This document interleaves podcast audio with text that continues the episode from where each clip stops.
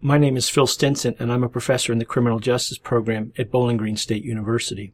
In this episode of the Police Integrity Lost podcast, I'd like to discuss our most recent semi-annual Research Performance Progress Report, which was filed with the U.S. Department of Justice in January 2014. In the Research Performance Progress Report, there are a number of mandatory reporting areas and a number of optional reporting areas. I'm going to go through some of those in this episode. In terms of the accomplishments of the research project during this six month reporting period, I'm going to briefly discuss what was done and what was learned. The purpose of the research project is to promote police integrity by gaining a better understanding of police crime and agency responses to officer arrests. This study provides a wealth of data on a phenomenon that relates directly to police integrity, data that police executives have not previously had access to because the information did not exist in any usable format. In the previous reporting period, we substantially completed tasks 1 through 4 of our project timeline, which were 100% complete. Task 5 was 95% complete. Task 6 was 75% complete. Task 7 was 86.5% complete. Task 10 was 82% complete. Task 11 was ongoing, and Task 12 was 15% complete. Tasks 8, 9, 13, 14, 15, and 16 had not yet been undertaken. On January 28, 2014, we again revised the project timeline. As of the close of business on December 31, 2013, tasks 1 through 5 are 100% complete, task 6 is 95% complete, task 7 is 97% complete, task 8 is 100% complete, task 9 is 20% complete, task 10 is 95% complete, task 11 is ongoing, task 12 is 20% complete, task 13 and 14 are 100% complete, Task 15 is 85% complete, and Task 16 had not yet been undertaken. The revised timeline is available to listeners of this podcast episode upon request. As of the close of business on December 31st, 2013, a total of 8,880 police crime arrest cases involving 7,396 individual officers have been logged in our integrated relational, object-oriented, and digital imaging database. The arrested officers were employed by 2,816 non-federal law enforcement agencies in 1,396 counties and independent cities in all 50 states and the District of Columbia. Of these, 6,799 cases involve 5,580 individual officers arrested for one or more crimes during the time period of January 1, 2005 through December 31, 2011. The officers arrested in years 2005 through 2011 were employed by 2,339 non-federal law enforcement agencies in 1,212 counties and independent cities in all 50 states and the District of Columbia. Included in the database are cases from the years 2012 and 2013, which are not included in this NIJ study, including 1,100 and 11 arrest cases for officers arrested during the year 2012 and 970 arrest cases for officers arrested during the year 2013. Prior to July 1, 2013, there were 8,154 police crime arrest cases involving 6,853 individual sworn law enforcement officers that had previously been logged in our database. Thus, during this reporting period, we added 726 new police crime arrest cases and 543 more sworn officers to our database. The new cases include 141 additional cases involving 21 individual officers who were arrested during the years 2005 through 2011. In sum, during this reporting period, we expanded our database of known police crime arrest cases by 8.2% overall, which is an increase of 2.1% for the study years 2005 through 2011 arrest cases. The project utilizes OnBase, an enterprise-level content management database system.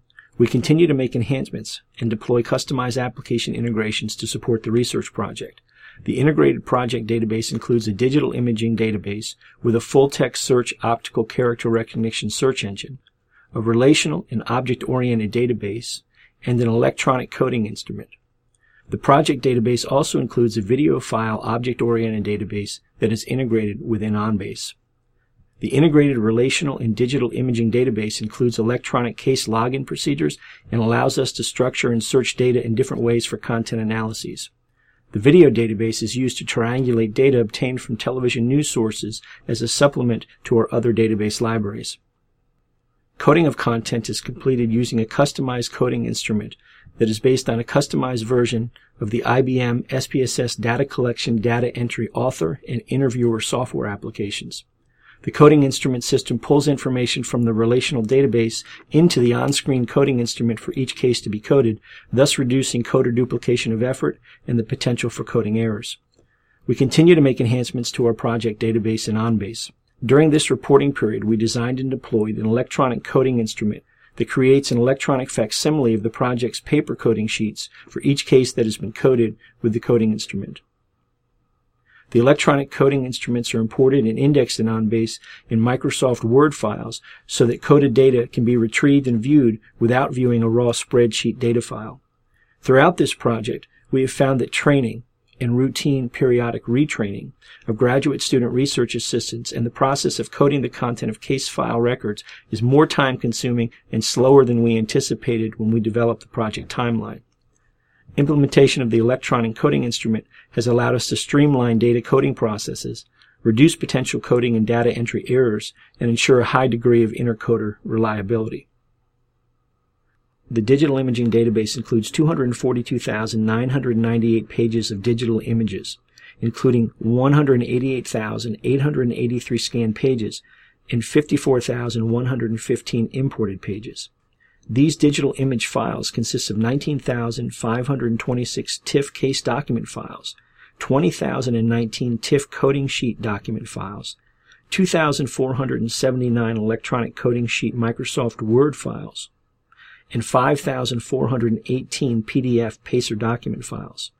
Of these, 54,115 pages were added since July 1, 2013, and these consist of 2,663 case document files, 4,510 coding sheet document files, 283 document PDF document files, and 2,479 electronic coding instrument Microsoft Word document files. The PACER files consist of 70,153 pages of federal court docket sheets, pleadings, court orders, sentencing records, and other docket entries.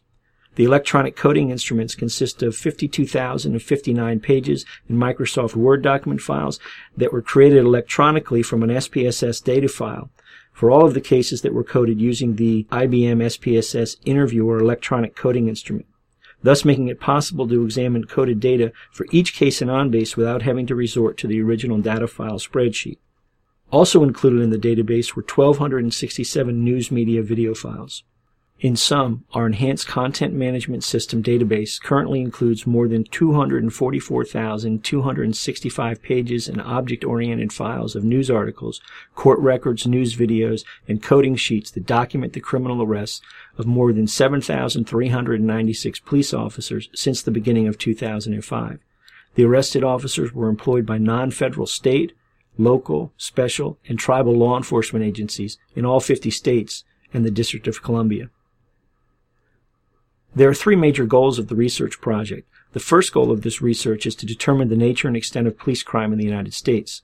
The second goal is to determine what factors influence how a police organization responds to the arrest of officers. The third and final goal of the research is to foster police integrity by exploring whether police crime and officer arrests correlate with other forms of police misconduct. During this reporting period, there was one opportunity for training and professional development. I delivered a one hour presentation on the project's major findings at a mini conference on police misconduct that was sponsored by the American Psychological Association's Division on Psychologists in Public Service, section on Police and Public Safety in July 2013 as part of the annual meeting of the American Psychological Association, which was held in Honolulu, Hawaii.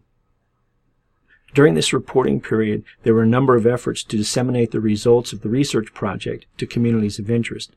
Results were disseminated to communities of interest through the writing and publication of referee journal articles, magazine articles, and research briefs.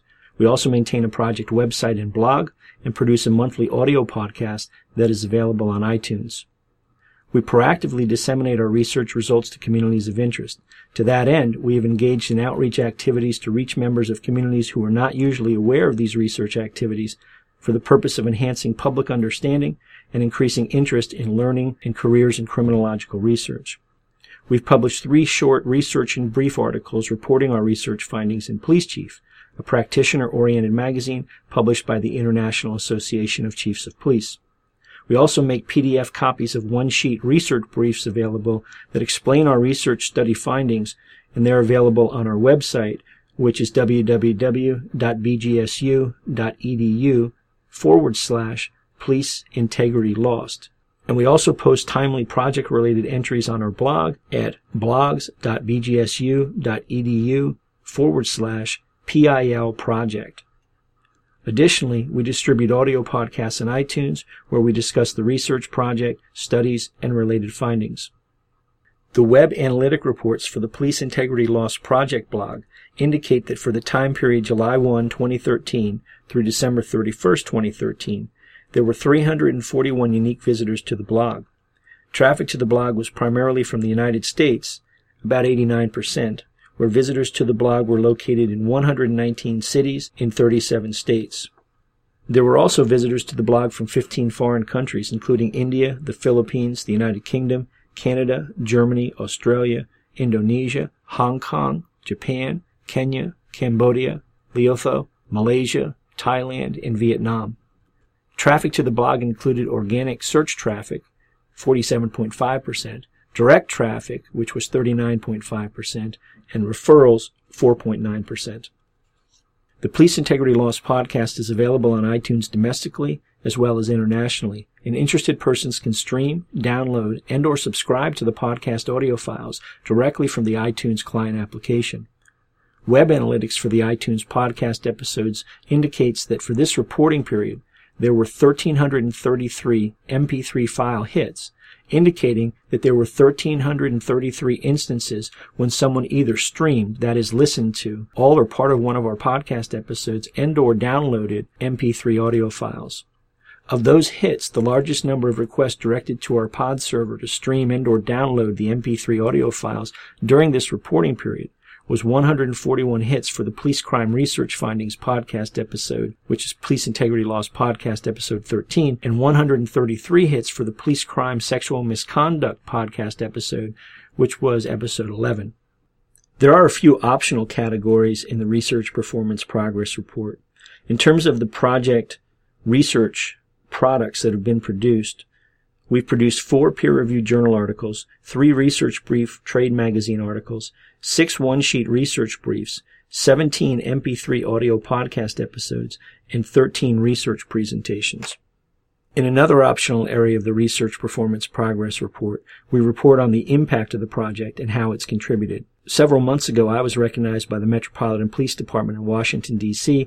in recognition for my assistance during the past two years in responding to research-related inquiries from the police department. In terms of changes or problems to the project that were encountered during the reporting period, a six-month no-cost extension was approved by the National Institute of Justice on August 14, 2013, because it's taken longer for us to complete the content analysis than originally expected. The new project end date is June 30th, 2014. Currently, the final draft technical report is due to be submitted no later than March 31st, 2014. Pursuant to the newly revised timeline, we now anticipate that the final draft technical report will be submitted to NIJ on or before April 30th, 2014. That concludes this episode of the Police Integrity Lost podcast. The project is supported by award number 2011 IJCX0024 awarded by the National Institute of Justice, Office of Justice Programs, United States Department of Justice. The opinions, findings, and conclusions or recommendations expressed in this podcast are those of the author and do not necessarily reflect those of the Department of Justice. This podcast episode was recorded at Bowling Green State University in Bowling Green, Ohio. For more information on the research project, please go to www.bgsu.edu forward slash police integrity lost.